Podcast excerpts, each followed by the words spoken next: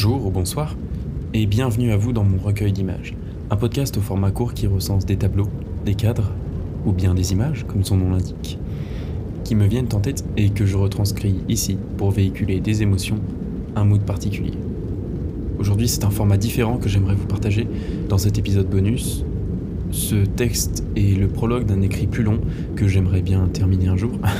je bosse dessus depuis quelques temps maintenant. C'est donc un ouvrage que je souhaite nommer Elke.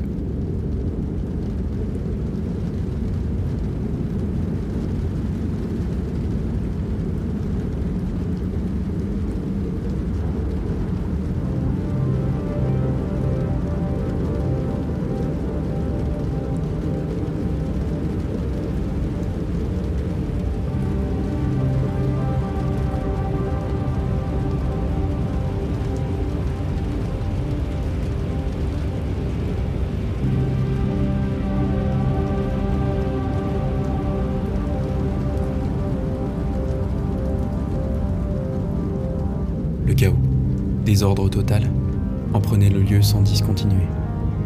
Des flux d'air monumentaux balayaient le sol dans un vent d'une vélocité rare. La poussière volait, peu ramenée au sol par la pluie torrentielle.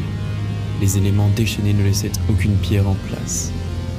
Le décor était déraciné sous la puissance de l'acharnement météorologique. Au milieu de cette soupe de matière, surprenamment, une ombre fendait la tempête, voguant entre les blocs rocheux. Volant à un peu plus d'un pied du sol, le bloc effilé, telle la tête d'une flèche, se mouvait à une vitesse prodigieuse. Il semblait ne pas être impacté par la violence de son environnement direct. Il zigzaguait entre les monolithes silicés, frôlant parfois la pierre avec une adresse exceptionnelle.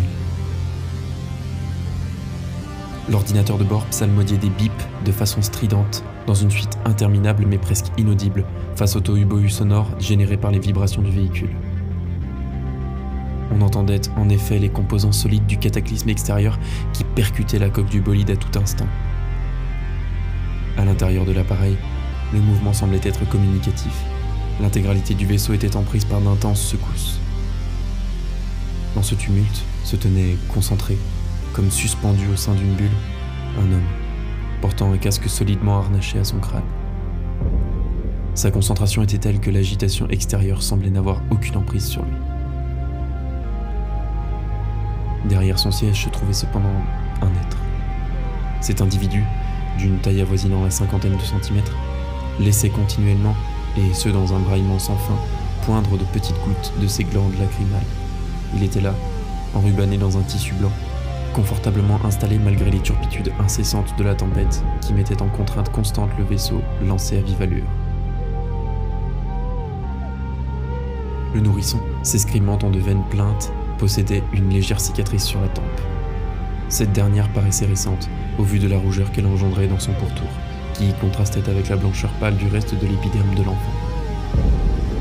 Il était possible, par moments, d'entendre dans l'engin des explosions sourdes provenant de l'extérieur.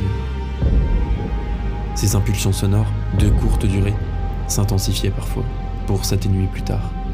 Elles survenaient, sans rythme apparent, à une fréquence aléatoire qui en laissait une dizaine dans une minute de temps.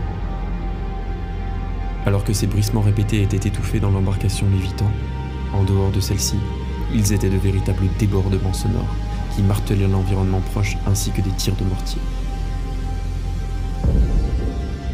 On pouvait aussi distinguer, au milieu de ce fatras atmosphérique, l'origine de ces fracas. Et l'image qui se détachait faisait froid dans le dos. En effet, quelques mètres seulement derrière le véhicule, se dessinaient des créatures tétrapodiques lancées dans une course effrénée après les deux humains. Les monstres, au nombre de trois, se ruaient à une allure folle, suivant de près l'appareil qui se mouvait lui-même à plus de 400 000 à l'heure. Mesurant au bas mot trois pieds et demi au garrot, les bêtes semblaient faites d'un mélange entre chair et fumée, ce brouillard dense et sombre, qui s'avérait être un composant organique dans le cas présent, se diffusait lentement, laissant une traînée légère au passage des trois êtres. Les têtes des créatures étaient dépourvues d'yeux, laissant des crânes dont la partie supérieure était dénuée de tout orifice. D'énormes mâchoires venaient cependant fendre les museaux de dents tranchantes. Les mandibules se trouvaient avancées, laissant les rangées des crocs inférieurs dépassées. Plus étonnante encore que l'aspect de ces monstruosités était leur façon de bondir à la suite de leur ennemi. Elles faisaient ainsi une cinquantaine de pieds en courant et finissaient en fonçant dans un roc volumineux. S'ensuivait alors une formidable explosion due à l'impact, projetant d'innombrables cailloux d'un minéral noir indescriptible. Les créatures disparaissaient ainsi dans cette gerbe de pierre.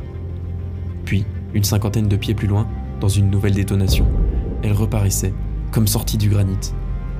Chacune, alternativement, s'écrasait donc dans une intense déflagration, s'évanouissant on ne sait où, pour ressurgir plus loin dans un nouveau coup de tonnerre. Au loin, se dessinait, perdu dans l'apocalypse météorologique, une vague image d'une tour immense pointant vers les cieux, touchant presque les dieux. Le vaisseau glissait dans les tourbillons de matière, se faufilant jusqu'à cette flèche tirée vers les étoiles. Les féroces prédateurs coursaient leur proie avec avidité, se rapprochant lentement du véhicule. Soudainement, la nature du terrain changea. Les blocs minéraux laissèrent la place à un désert plomb. Quelques cailloux venaient certes perturber la platitude parfaite du lieu, cependant, la géologie de cette étendue était étrangement anormale. Trop lisse, trop égale. La barque d'acier volante continua sa route, filant si vite qu'elle paraissait elle aussi faite d'ombre. Les créatures s'acharnaient dans leur course, distancées quelque peu par la nouvelle vélocité du véhicule qui suivait désormais une trajectoire rectiligne. Les gueules bavantes, les dents découvertes, pointues-elles d'innombrables couteaux attendant le sang, elles continuaient, les pattes coupant le vent, le corps tranchant l'air. Elles ne s'évaporaient plus dans d'exceptionnelles explosions, traçant droit devant, tentant de rattraper l'aéronef. La tour se rapprochant, le capharnaüm ambiant se calma. Les particules volantes en tous sens se faisaient plus rares. Seule la pluie et le vent continuaient inlassablement à baigner le lieu dans une atmosphère grise, fade, inquiétante. Il devenait possible alors de distinguer avec plus de netteté l'allure grandiose de l'immense structure qui se dessinait quelques milles au nord. Le pilote gardait un sang-froid sans faille fixant avec sévérité les écrans devant lui, analysant les données affichées. Derrière lui, les pleurs de l'enfant ne cessaient nullement, redoublant même parfois. La concentration de l'homme aux commandes était, heureusement pour eux, imperturbable. De la base de la tour, une faible lueur poignit au niveau du sol, comme un point au loin. C'était vers cet endroit que se dirigeait le vaisseau. À mesure que ce dernier se rapprochait, on pouvait voir plus nettement les détails qui parsemaient l'édifice. Quelques étages semblaient partiellement éclairés, mais la majeure partie de la structure était plongée dans le noir. Étaient distinguables quelques rainures illuminées d'un éclat blanc pâle qui descendait du gratte-ciel depuis son sommet, caché par les nuages, jusqu'à sa base. La course effrénée des créatures ralentissait à mesure que le building avançait vers elle. Le bolide s'éloignait progressivement devant, plus rapide, n'étant plus qu'à quelques milles de ce que l'on observait alors comme étant une immense porte dans la structure babylonienne de la tour.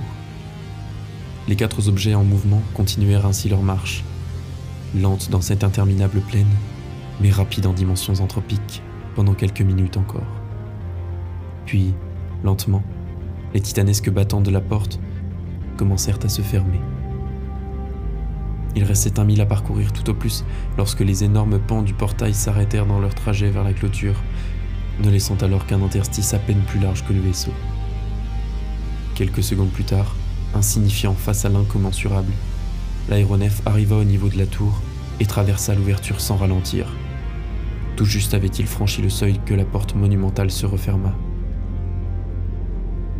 Les trois créatures, restées en dehors du bâtiment, tournèrent un temps avant de disparaître au loin. La pluie redevint alors le seul mouvement dans cette plaine désertique. Le vent fouettait les reliefs, l'eau les faisait couler. Seul le bruit diffus des gouttes perturbait le calme profond qui en prenait le lieu.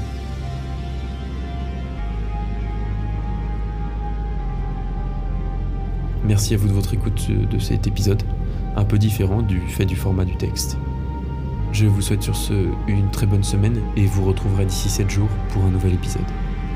Pensez à vous abonner si vous ne voulez rien manquer.